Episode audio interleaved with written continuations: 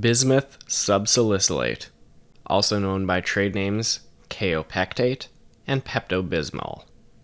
Bismuth is used for treating diarrhea, heartburn, indigestion, and H. pylori associated ulcer symptoms. The action of bismuth subsalicylate is to stimulate the absorption of fluids and electrolytes in the intestinal wall, reduction in the hypermotility of the stomach, and binding to toxins. The therapeutic classification of bismuth subsalicylate is an antidiarrheal and anti-ulcer medication, and the pharmacological class is an adsorbent.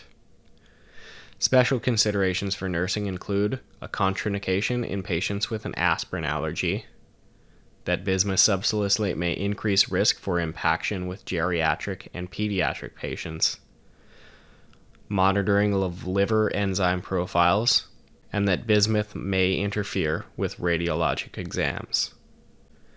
One important side effect of note is that bismuth subsalicylate may turn the tongue and stool a dark black color, and that this is very important, especially with the stool, in differentiating between a side effect of this medication and a possible rectal or GI bleed.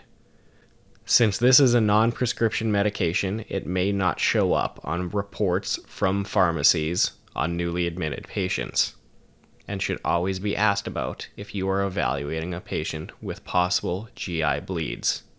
We have had cases where patients progress all the way to receiving a colonoscopy to find out there is no bleed, only later to reveal that they were taking bismuth subsalicylate over the counter.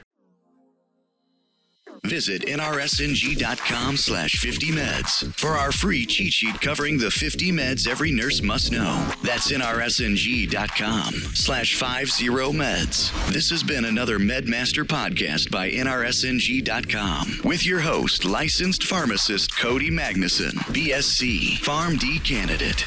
Now, from all of us at NRSNG, thanks for being here and happy nursing.